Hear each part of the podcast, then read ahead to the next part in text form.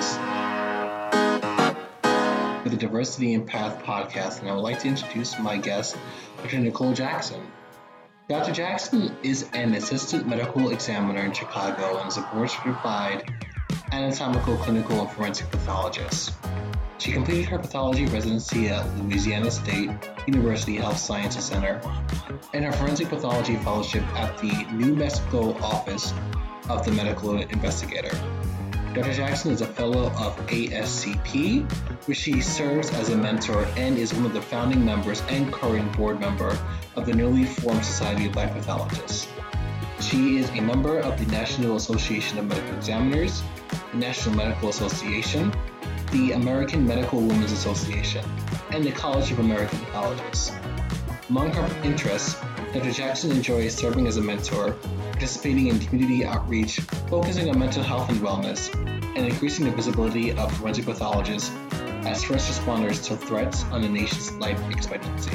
She is also interested in studying deaths in vulnerable populations and ways to reduce the number of preventable deaths. Without further ado, here is Dr. Nicole Jackson. All right. Welcome, everybody. Hi, friends. And I'm here uh, with Dr. Nicole Jackson, which I'm so happy that she's here to record one of my first podcasts with. So, welcome. Thank you for having me. Yes. Um, so we'll start out. I know um, in terms of where you're coming from and also pronouns that people should refer to you as.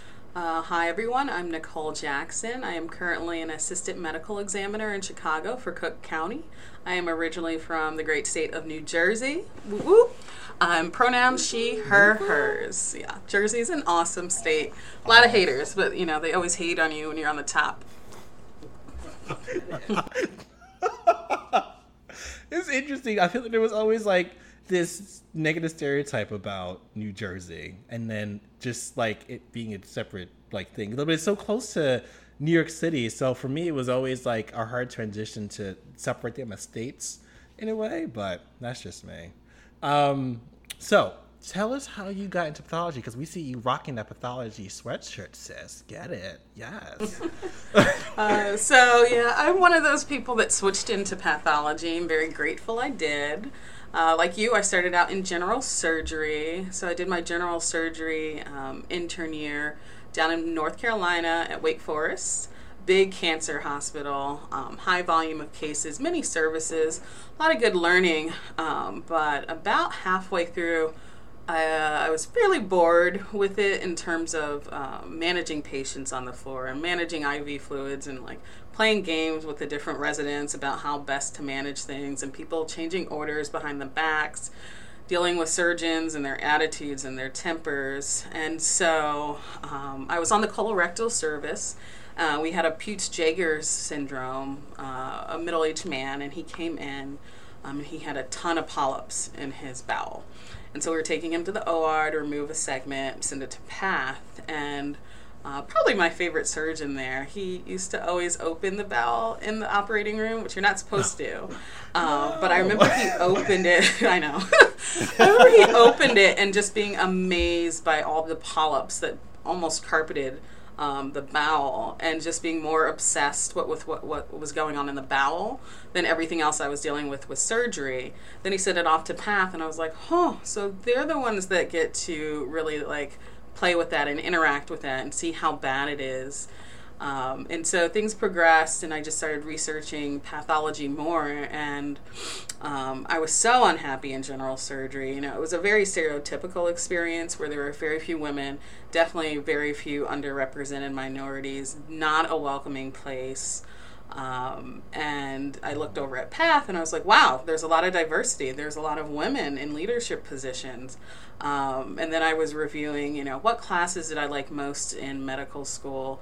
And a lot of the classes overlap strongly with pathology. You know, I, I took a histology class a long time ago. I loved it. I loved biochemistry, genetics, all, all the nerdy things. Um, and then you still maintain that um, anatomy and dissection component, especially with surgical pathology and autopsy. Um, additionally, I went to med school at Tulane and I did their dual degree program. And so I earned, alongside my medical degree, a master's in public health and epidemiology. And so I thought, well, how better to use this master's in public health than um, in the specialty that just studies disease, right? So mm-hmm. I switched in, and I switched specifically to do forensic pathology. Um, I thought it was a nice interface with public health. Also, my dad died uh, very suddenly when I was young. I was about five. Uh, and he died suddenly, unexpectedly, at the age of like 35. And so, a lot of what we do, people think gunshot wounds, your homicides. That's somewhat, but a lot of our deaths are those natural deaths that either occur unexpectedly um, in someone who hasn't had a primary care physician and they're unavailable to sign the death certificate. So, we figure out what was going on and we tell that to the family. Or you also have these cases of younger people you really don't expect to die, and so you have to delineate what happened. Was it a natural death? Was it an accidental death? Um, and it provides so much closure to the family. Uh, and I knew I would never get tired of that. So, I'm trying to think if that's everything. I also liked, um, you know, after basically living in the hospital for a year straight, pathology had a really nice work life balance. I think one of the, the better specialties for it, yeah. you know especially forensics. I mean, they are already dead. So, you know, most things can wait till morning. So there's no coming in in the middle of the night, interrupting your sleep for the most part. Um, mm-hmm. So, for all those reasons, I switched over to pathology and I've been very happy with that life decision. Yes, we're so happy that you're part of the pathology family. Um, and in into the you know that your your answer and talking about everything that that was happening, um, I had a couple of questions actually. So, when you were transitioning from surgery to pathology, what were your thoughts in doing that? Was it like, all right, definitely, I'm definitely going to go and do it? Um, was there any hesitation? I guess what sort of things were you going through during that transition from picking pathology to applying to actually getting in? Um, that can help somebody who's probably in a similar position but is not really telling um, anybody about it because of fear of repercussion? Well, I think I was in a very unique position because I had, for some reason, I had a token going into the match. Um, just had it in my back pocket just in case. And so mm-hmm. when I got halfway through the year, I was like, oh, I don't want to be here. That allowed me to, I forget, soap or scramble in. So what I wound up doing was waiting till everyone matched and then looked at open positions. Um, and I actually wasn't 100% sold on pathology at the time, so it was between pathology and radiology. And um, I remember I had phone interviews. They were in the middle of the day, but I was on a night service, so it was for me in the middle of the night. So I would like get up, do some jumping jacks to try to wake up and have these engaged conversations. um, and I, it was it was pretty ridiculous. Uh-huh. Um, and the night uh-huh. service was very busy. And so one conversation I think was one of the New York radiology programs. Another was a radiology program out somewhere in Pennsylvania. And the third was back in New Orleans. So mm-hmm. I went to med school at Tulane, loved New Orleans, um, and it was at LSU's, LSU's pathology program. And so in my mind, I was like, pathology to do forensics or radiology to do interventional radiology. Mm-hmm. Um, and I was eh, so so with the radiology interviews, but I really connected with um, our program director at the time, Dr. McGowey, who was one of two autopsy pathologists in the program. Mm-hmm. And so LSU had a fantastic autopsy service. They had two fully dedicated autopsy physicians. One was Dr. Newman, uh, who was trained himself by, you know, old-time forensic pathologists and coroners, mm-hmm. and then he directly trained Dr. McGowey. And so she was the program director, and we just had such a fantastic conversation and really clicked. Um, and I was like, yes, this is the right choice for me. Uh, funny story when mm-hmm. we met years later, or not years later, when we talked about this story years later, I was telling her, you know, I was half awake in the middle of the night, and she's like, "Oh, I was coming down with the flu." So we put both put on our uh, game faces for it, but it really worked out. So I, I, I hope no one's in that situation because it was so wishy washy. Um, yeah. But it was absolutely talking to her and hearing her joy and passion for what she did it just resonated with every everything I thought I would love about forensics because you know I hadn't done an autopsy ever. I hadn't seen an mm-hmm. autopsy, In med school, I was gung ho general surgery. You know, I was uh, president of whatever our surgery interest club. I did all the research in surgery, and so you know, it was a risky move, but then speaking to someone who was clearly so passionate about what they did, Yeah. found it so fulfilling, um, and then had the same same respect for the families for death and dying with dignity, and um, just communicating your findings and trying to close any gaps. Um, especially that was a hospital-based service, so Right. most of those, for people who don't know, um, you already know usually why they die in the hospital. It's seeing the extent of disease um, and relaying that to the family. I feel like a lot of times that's a communication gap for some reason between the primary care team or the surgical team and the family. So that's my little story. Yes, I think we all love the story. Stories are what drive us and makes us understand, you know, people. I think better a bit more. Um, so, besides autopsy, during your residency, was there anything else, uh, pathology or lab medicine related, that you also enjoyed? Goodness, so I loved it all. Like I thoroughly enjoyed my pathology experience, which I was not expecting. Uh, you know, I told you I went in blind. I didn't even know there was anatomic and clinical pathology. Um, and at, at the end, let's see, at one point I was determined I was going to be a hematopathologist. I loved heme. Went over to cytology, love cytology. Um, uh, surg path, whatever. I think it was just the structure of the program, but I liked the concept of it.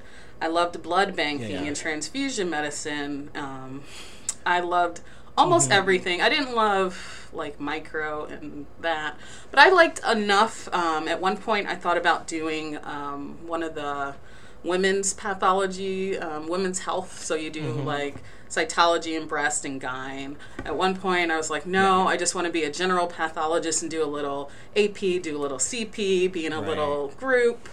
Um, but ultimately, I circled back around to forensics. I just love coming into work, not knowing what wild story might roll through the door. Um, I like the personality overall, the, the people that tend to go into forensics. I was talking to someone the other day, I think one of my mentees, and I was telling her, you know, I think she's in med school, and I was like, you'll see when you, you get to third year and you do your clinical ro- rotations, you'll notice a trend in personalities by specialties. Now, not everyone's going to fit in whatever, but you'll notice a trend. And I said one of the the personalities I really enjoyed and I got along with was emergency medicine. I felt like they were overall pretty laid back, you know, pretty jovial, told jokes, got along, got their work done. A quick shout out to the emergency medicine folks. Hey, y'all, what's up? yes. a lot of overlap in what we do too. But um, i feel like a lot of people that go into forensics have that same similar personality where they're there to get the work done but they also joke around. Uh, they're the type of people i think i normally hang out with. Um, but how did I get on this conversation? I don't. I don't know where we're going with this. You, I think you answered it. Um, you you answered the question and it provided more, but then it leads to another um, topic because I think it, it it kind of goes back to when you first were interviewing for the different programs and talking about your mentee. So, how do you how do you feel being I guess in a mentor position now? Uh, and also to follow that up, how do you feel makes a good um, or bad mentor mentee relationship? Sure. So I will just answer this in some order and I will touch upon everything. So I think you said being a mentor now, and I feel like I've been a mentor and I try Yes. to relay this to my mentees at every stage I've been at. So I was a mentor back in undergrad. Um, I got really involved in this organization at Duke called um, The Future Is Now. And so I wound up being the president, but it was geared toward um, quote unquote at risk young fourth and fifth grade black females in the greater Durham community. And we would invite them on campus every week, pair them one on one with a mentor that was a black female at Duke. Um, and I try to impart this to my mentees wherever you are, you know, whether you're in high school, med school, trying to get into med school, there's someone that wants to be in that position where you are, and you can always mentor at whatever level you're at. So I've always found it fulfilling. Um, I think the keys to a good mentor mentee relationship. Um, I never try to push my mentees to do what I do, you know, or do it how I did it. I want to see them for who they are, um, see what their goals are, what their potential is, and guide them. I also like to, to connect them and expand their connections, right? So it's just my mentorship is just not me and you. It's me and you and my network, and who in my network I think can be a beneficial uh, influence to you. Um, I'll get a lot of people will ask me, you know, you're doing uh, NP fellowship on top of forensics, and people come to me and ask, and I'll give the opinion as someone who considered it. This is why I didn't do it, but I always encourage them to talk to multiple people. So also talk to people who did it, you know, and see what their cost benefit analysis was. So I think trying not to make it about you and having people model you, but just using your life experiences. Right. So one of my life experiences is realizing, you know, there are multiple ways to skin a cat, and you know what's best for me not, might not be best for you, and just reinforcing certain things I've learned along the way. Um, Bad mentor relationships, I think, is kind of what I said, trying to force people into this one path to get somewhere, or this one um, mentality, or this is the only way you can do this. Right, right, and it and, and I bring it up because I feel like going through uh, like medical school or even through residency, being a black queer person of color, well, same thing, like black uh, person being queer and having that intersection, trying to find somebody who I can relate to, finding somebody who I feel like would be able to give me advice that works out um, for myself at the end would be what I think would be the best. So I try to optimize that that discussion I would have and try to find that person. But I remember there are people I, I would say, oh, think to myself, oh, this person may be able to help me like further or give me advice. And I just remember feeling negative or depressed when I talked to them because I, I felt like I'd never made it in their eyes as a mentee or I never um, succeeded in a way that they succeeded. So I really I'm glad that you brought up the fact that you don't you know push mentees to go in your route like or your shoes, but basically give them advice to make them grow and explore on their own. So I do appreciate that. Um, so mhm. you girl. Oh, I was gonna say I always try to open at some point um, in our first conversations. A lot of the mentoring, not all, is either through ASCP. I'm a mentor there, or actually via Twitter. People find me. Um, and I always try, I think more with the AC, uh, ASCP because of the format of the request for mentorship. I just always try to lead with I want people to know that this is a safe space, it's an open space, it's a judgment free space. I want them to feel free to ask me all those questions they are too embarrassed to ask someone else because I really I do not care about your MCAT score or your what do they take step scores or you know I just want to get you to where you want to be and especially in pathology uh, it's always people asking me about scores, and I'm like, just remember, you have to be strategic. It's a field, it goes unfilled every single year, and same thing with forensics. So if you have the drive, if you work well with others, if you're serious about your work, we can get you there. We just have to be strategic about, you know, where you apply, um, and other ways to show that you will be beneficial to the field. So. Awesome. Well, let's transition into your work as a forensic pathologist now. Um, tell us about your experience. What was it like being a forensic pathologist during the beginning of the pandemic? It was wild and it, keeps getting wilder. Um, so I started the pandemic. I was finishing uh, my fellowship out in New Mexico. So it was very, I felt very protected out there for multiple reasons. One, that office is one of the few offices in the nation that's a biosafety level three. So it was built for respiratory pathogens, you know, endemic in that area is coccidioides, uh, the plague, all these things. So COVID hit, I was like, oh, sweet. I'm in this lovely facility that has all this safe airflow. You know, when everybody was running out of masks, they were able to get these PAPRs, like strong space suits to run around in. And then um, our governor in New Mexico, she had a background in public health. So she took the pandemic very seriously. So I remember, you know, New York, uh, New Orleans, Detroit, Washington, all these areas were getting hit hard. And without New Mexico having maybe one case, I think we had maybe three cases, and she shut the state down. She came down hard because she understood public health. So I felt very safe. However, I had already signed my contract to start in Chicago in December of 2019. So I knew I was leaving, and I was watching Chicago from afar, and I was like, oh, it looks a mess. Come to Chicago, and it was a mess, you know. COVID was raging. Yeah. You had um, the protests that were peaceful that then turned to non peaceful protests. You have the gun violence. And so there were so many things going on when I started.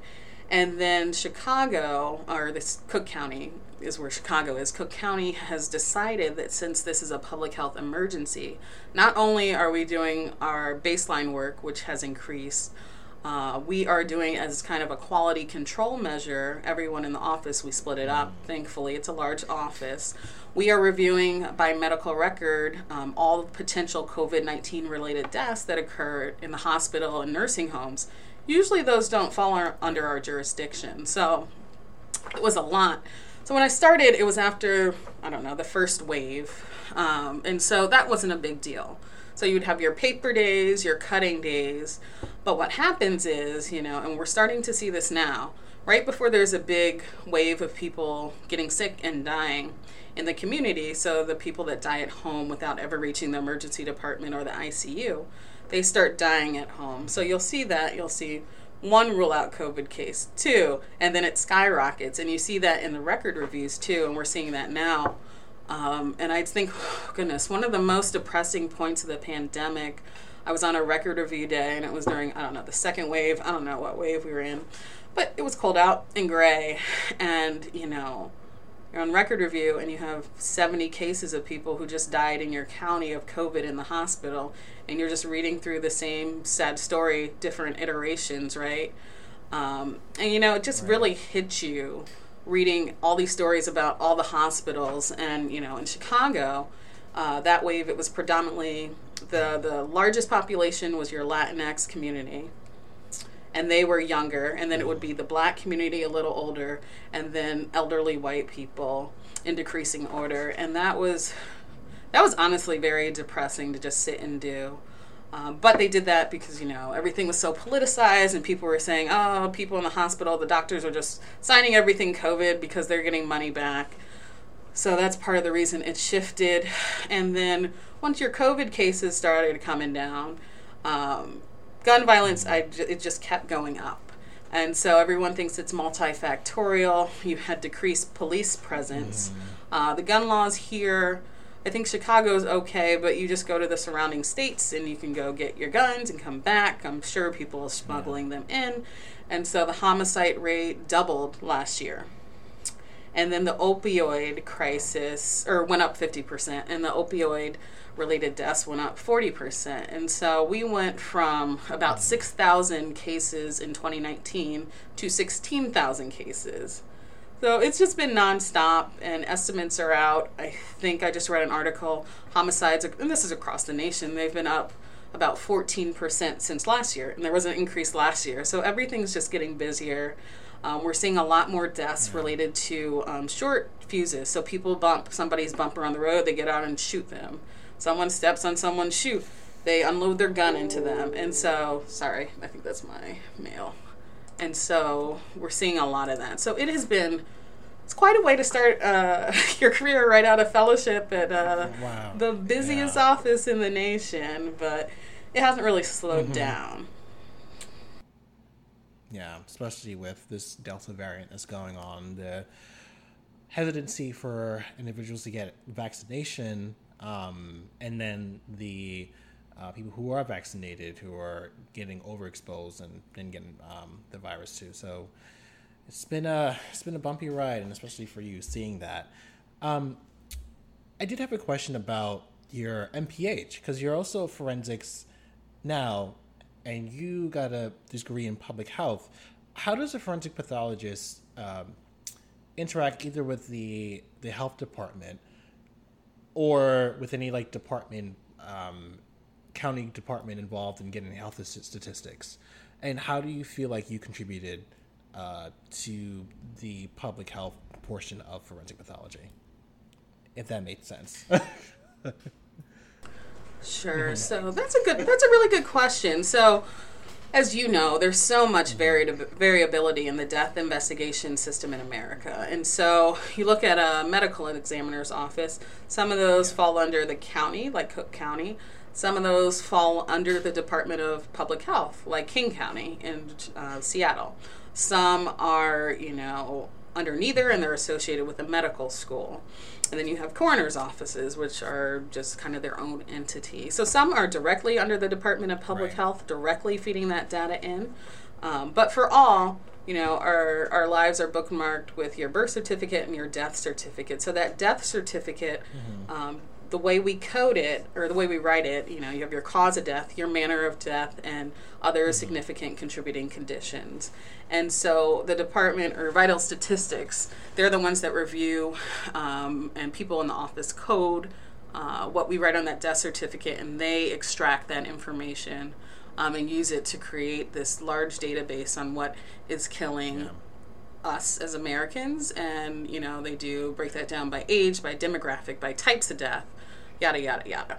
So that's a very broad answer. Um, so all of us are contributing to that information just by doing our job and doing it well. Um, more specifically, how am I doing uh, using my public health degree, if you will? Uh, I have I've been involved in a few projects. So here I am on um, our child death review team. Uh, there are two teams here. It's a large office, and between the two teams, we work alongside uh, pediatricians, social workers, wards of the state, and review, review every single child death that comes through this office. And the idea is we'll get all these people gathered together and we'll review, you know, how they presented to their pediatrician. When's the last time they saw their pediatrician prior to death?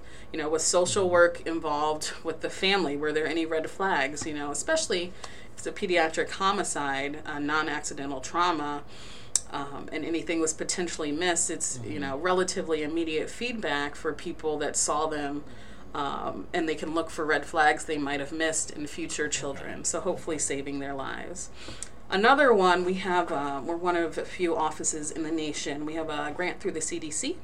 Um, very similar. This one's for um, sudden unexpected death in infancy. And we create a database. We go through the database of every single infant that died. Um, and the idea is this one we work uh, with pediatricians at Rush and we go through years of data um, and we uh, formulate not only uh, a final report on you know during this five year period how many infants died what were their demographics what were commonalities you know a lot of it is unsafe sleep environments. Um, but then we also at the end create this community outreach program. And so in the past they've partnered with i'm going to forget the organization but it's this lovely organization that provides free cribs to families that can't afford them. So we can reduce, you know, that risk factor of unsafe sleep by providing them safe sleep beds if they can't afford it. Um, another way, um, it's an interactive fair they put on, and so it'll be in the hospital. We might change it to something else. But it's basically to have these new mothers and fathers come in and learn safe practices as parents, learn how to care for this baby, and ensure that they know what a safe sleep environment is. And so we're trying to be creative and trying to think of new ways to um, reach populations that are more at risk of sudden unexpected death in infancy um, and remove any. Um, any variable that can be removed, you know, because you can't remove an underlying genetic cause, but you can remove, you know, the queen comforter that's put on top of the baby. So that's some ways. I'm trying to think what else. Um, I've done some research projects. I put I've helped publish with the lovely folks at OMI in New Mexico a series of our early COVID 19 experience. And so, you know, very few autopsies were or have been done relative to the amount of deaths caused by, caused by COVID in the whole world. So at that time, we had a series of 20 cases. It included autopsy findings. Uh, there, they also use a postmortem CT Um, so we correlated those with CT findings. Um, we swabbed the nose and both lungs, and we showed concordance between them, between all sites. But also, what happens? What do the lungs of someone who died of a fentanyl overdose look like, who was COVID positive, or someone who died of actual COVID? And they're very two different lungs. Basically, uh, the overdose death that's not caused by COVID, but like an asymptomatic ca- carrier, their lungs look normal relatively normal. Versus COVID, very distinct diffuse alveolar damage by histology. So Pretty Things like that. So look at you being all academic and amazing and illustrious. I love it. it's amazing. Um, just a couple more questions. So, in terms of where you're at now, um, we've seen that you are one of the ASCP 40 under 40s. Congratulations. I, I'm gonna say we're all proud. thank you, thank Um, you. How how how was it um, when you found out that you were one of the honorees? What was your feelings? How did you? Um, you know, Feelings. How did you? It was pretty Uh-huh. amazing. Um, it was, you know, because we knew. So you knew before. So they'll email all the honorees a few days before, but you're not allowed to announce it. So I knew for a few days, and I was just kind of walking around with the information, not Right. telling anyone. And then it was announced, and they have this whole social media Uh-huh. campaign. And I, I was so touched by just the outpouring of like Yeah. congratulations and love.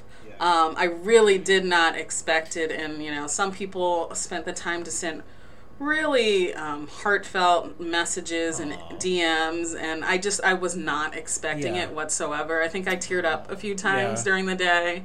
Um, it was pretty awesome, and then looking at the list of other people, and goodness, they're so diverse and inspirational in their own ways, you know, and just just you know really surprised i was considered to be on the level of these other amazing human beings that are also doing amazing work out there for pathology and laboratory medicine. Um, so it was a little it was a little odd because i knew going in you know it would i would be happy but i was shocked um, how awesome of a day was. Probably my my favorite day of 2021 so far. Yeah, I, I I think when I seen the the post, I was like, yes, sis, you get this. Like, it, it was it was it, it was really. I was so excited for you, and because I know we we've talked for a while. I think was it Twitter that we met. I think, um, and we started talking. Yes, we met on Twitter. I think. we met on twitter We're all true brother and sisterly love stories began yes. And I think throughout the years we've been like talking more and like revealing ourselves more. We haven't met in person because yet pandemic. this Um, this pandemic yeah. will eventually end. it has to. like your career just go off. I feel like just basically on Twitter and like just the discussions you I have with you and getting any piece of information I can hopefully use sometime in the future, like after I'm done with my fellowships. Um, I did want to end with one last question. Question. So, being a black female forensic pathologist, how can we increase the visibility of BI POC uh, medical students into going into pathology, or any student of that matter? Mm-hmm. So, um, you know, Twitter has really been a godsend. I've, I've gotten a lot of positive from it. And so there was a question posed very similarly to your question um, by the pathologist. Um, and they wanted an interactive conversation. What I found so shocking was the response of, of uh, at least a few people that did not realize how underrepresented underrepresented minorities are and it just never registered to them until people started posting articles um, such as marissa white's article that reviews you know the past few decades of how underrepresented minorities have been represented specifically in pathology. Um, short answer: We are equally underrepresented, represented, if not more so than we were decades ago, despite all these diversity efforts. Um, and you know, people's responses were basically like, "Wow, I had no idea." Whereas for me or you or someone who's represented, we see this every day because you're usually the only face that looks remotely like you. And I think it just doesn't register on people who aren't in the minority because to them it's just another day. So I think step one is you know getting those stats out there because most people once they see that they're like oh my goodness this is terrible. We must do something. But they just haven't you know taken the time to stop and read and i'm not faulting anyone for that. But i do think Right. getting those stats out there because they are jaw dropping. Dropping when you see how bad and it's not just pathology it's almost all of medicine.